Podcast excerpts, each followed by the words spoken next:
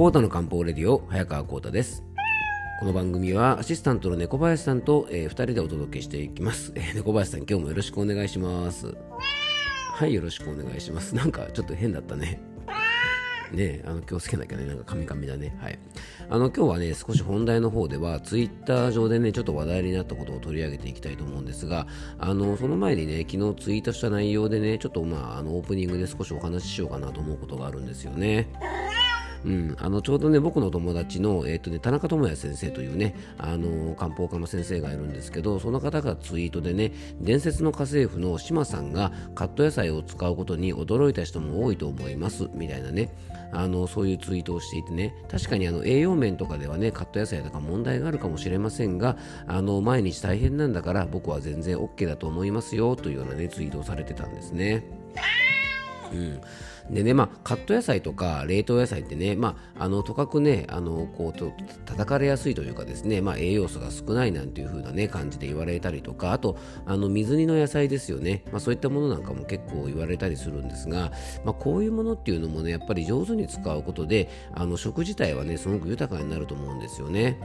でね、忙しかったりとか、あの心にね、ゆとりがない時にね、あのなんか健康のためにって言ってね、猫林さんね、怖い顔してね、ストレスためながら、もう下ごしらえからですね、まあ、苦悶の表情でね、野菜のね、カットをしてるなんていうね、状態だったら、まあ、これはこれでね、ある意味体に悪いんじゃないかなと思いますよね。うん、だからね、まあ、カット野菜とかね、冷凍野菜を使ってね、まあ、できる範囲の食用上でもね、全然いいと思うのでね、まあ、緩くいけばいいと思うし、なんかあの、あれですよね、猫林さんね、便利なものってね、こう、とかく叩かれやすいですよね。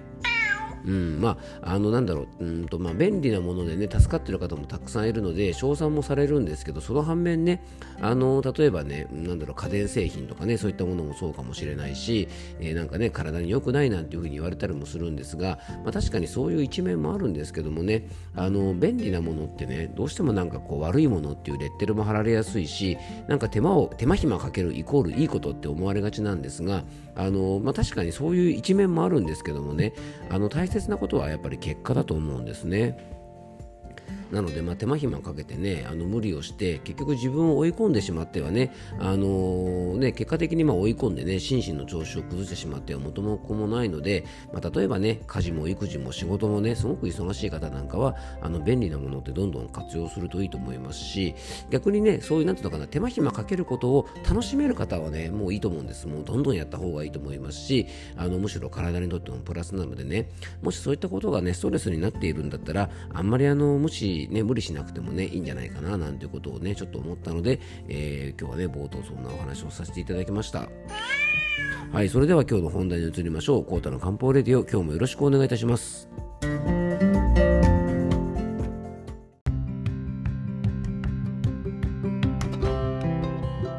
それでは今日の本題に移っていきましょう。うん、どうしたのね、小林さん。ああ、何今日は冒頭から結構真面目じゃないかって。いや、ほっといてくださいよ。ね、あのいつもどうしようもない話ばっかしてるんでね、たまにはいい話しないとね、猫林さんね。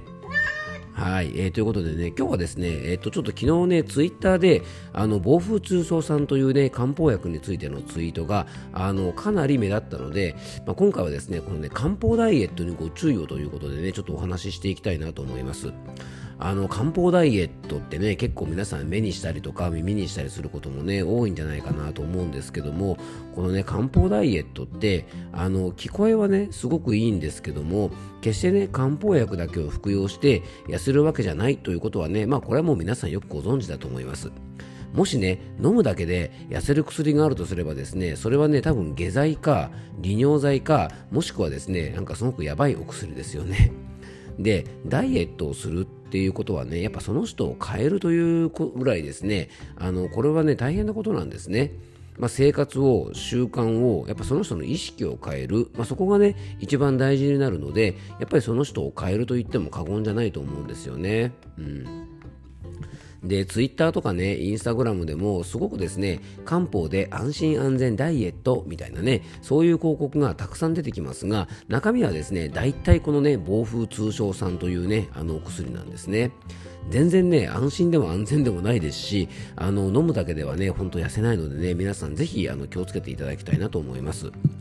まあそんなこともあってですね実は昨日ねあの大阪の消化器内科のねあの専門医の先生が、まあ、ドクターがですね、まあ、こんなツイートをしてね実はバズっていたのでねちょっと紹介したいと思います。えーまあ、こんな内容でですねダイエット外来での暴風通商さんはマジでやめてほしい。ダイエット目的では暴風通商酸飲んでる人がいるんですが、えー、大腸カメラを押したらすでに腸が真っ黒。副作用を知らずに飲んでいる。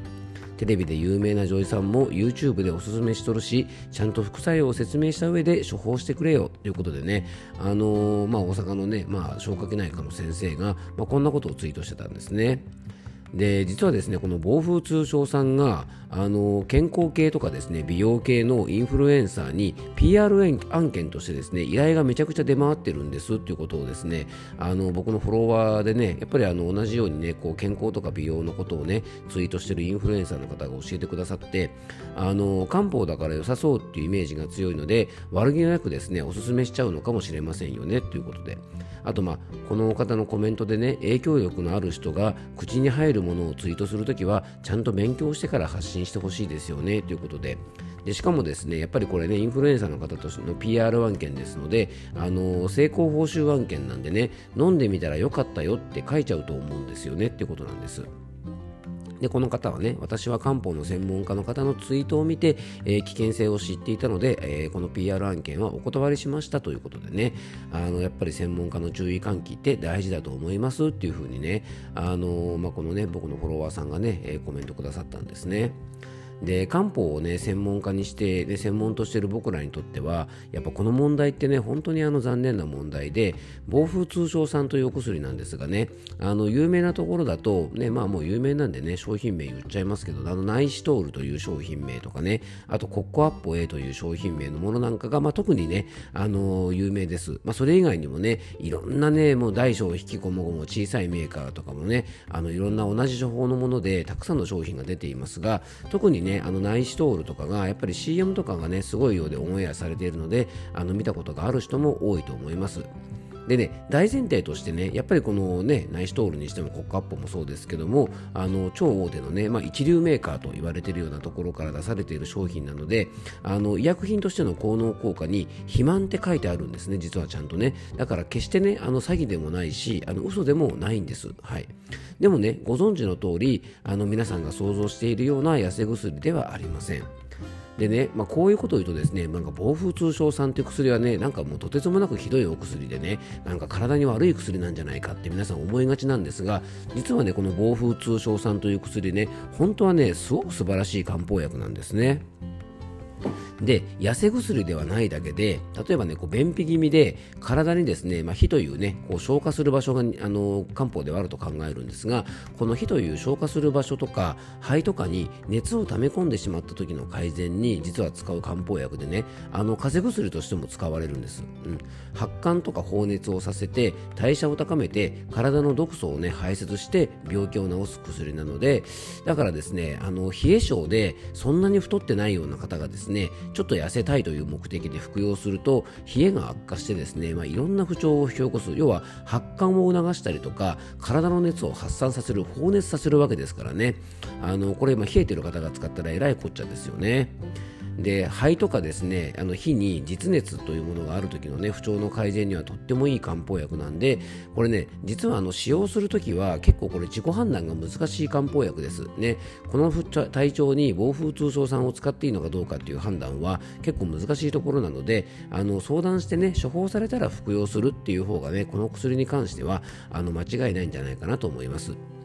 あともう一つね、うんとね、エセ漢方ダイエットとしてね、間違って使われてる、まあ、この東の横綱がね、暴風通商んでしたら、西の横綱はですね、防衛扇糖という薬があるんですね。まあ、防風通商さんに比べるとね、あんまりあの有名じゃないかもしれませんが、まあ、これもですね、いわゆるね、あの漢方ダイエットの商材として結構売られています。で暴風通商さんと同じくですねこれ効能効果に、えー、肥満症かっこ水太りと書かれているのでねあのこれもね決してねあの痩せ薬っぽい感じで、えー、肥満に効くっていう風な形で売ってもねあの決して詐欺でもないし嘘でもないんですね。でもねここの効能効果だけを広げて飲むだけで痩せる肥満改善みたいなねあの間違った売られ方を結構している漢方薬なんですね。で防衛扇糖という漢方薬は体力とか気力が不足していて胃腸の、ね、消化吸収能力が低下しちゃうことによって、えー、体の水分がしっかり出せなくなって起こるようなむくみとか関節症とか水太りなどの不調を改善するにはあのとてもいいお薬なんですね。でこの薬はですね虚寒症といってね体が弱っていて冷えてるような人に使うので実はね暴風通症さんという薬のね実熱症体力があって熱がこもっている人とはね全くね真逆の処方なんですね。だからね、あのたまにいらっしゃるんですけど、暴風通奏ん飲んでも痩せなかったから、今度は某容疑糖を飲んでみようみたいなね、なんかね、そうなってくると、なんか、あの焼肉キングがいっぱいだったからね、じゃあしょうがない牛角へ行こうみたいなね、なんかそんな感じですよね、なんかそんな感じで服用するもんじゃ決してないんですね。なので当然ね食べ過ぎ飲み過ぎ運動不足で太った人が飲んでもあの効果はありませんし、えー、そういったものがチャラになるわけでもありません。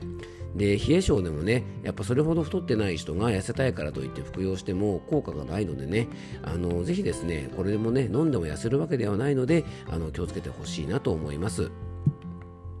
でもね、防御応答もね、さっきの暴風通常さん同様ですね、本当はね、すごくいいあのお薬で、タイプに合ってる方が飲むとね、多汗症とかね、関節痛とかむくみとか、まあ、そういった改善にはすごくおすすめなのでね、まあ、これもね、きちんとね、あの専門家に相談して、えー、必要であればね、あの処方してもらったりすることでいいんじゃないかなと思います。でこの番組を聞いてくださっている方はねやっぱり情報のリテラシー能力が高い方があの多いと思いますのでね。あのさっき言ったみたいにねインフルエンサーの SNS とか、まあ、CM とかで流れてくる情報とかにね流されることはないと思うんです、まあ、ある程度の大人であればですね大体大丈夫だと思うんですね。でもね心配なのがねやっぱりね子供たちですよね。まあ、あの中高生とか大学生ぐらいまでの若い方だとですねテレビとかネットとかの広告やインフルエンサーの発信を見てですね、まあ、それにパッケージまで見たら飲めば痩せられると思ってしまっても不思議はないですよね。あの特にね中高生ぐらいのね小さいお子さん、まあ、女性の方なんかがねお子さんなんかが飲んだりすると結構体調を崩すことも多いと思いますからぜひ皆さんの周りにねそういうような方がいたらちょっと声をかけてあげてほしいなと思います。あとね、まあ、お医者さんで飲むと痩せるみたいだから先生このねあの漢方を処方してくださいなんて言われてねあのほいほい処方するお医者さんなんてですねあの先ほど紹介した冒頭のね消化器内科の先生も怒っていましたがねあのその先生もおっしゃる通りやっぱり言語道断でね、まあ、本当にねある意味医者の風上にも置けないと思いますし仮にそれがね処方箋で出されたのであればそれをね何の疑いもなく調剤する薬局とかやっぱ薬剤師さんっていうのはある意味ね職業倫理を疑いたくなりますよね。ちゃんとそのお薬がその人に合ってるのかどうか、まあ、そういったことをチェックするのもねやっぱり薬局の仕事だと思うんです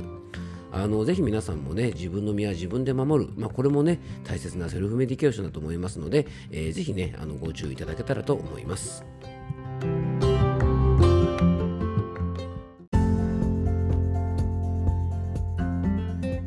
今回もクロージングのお時間です。えー、今日はですね、漢方ダイエットのね、あの落とし穴というかですね、ご注意をということでお話をさせてもらいました。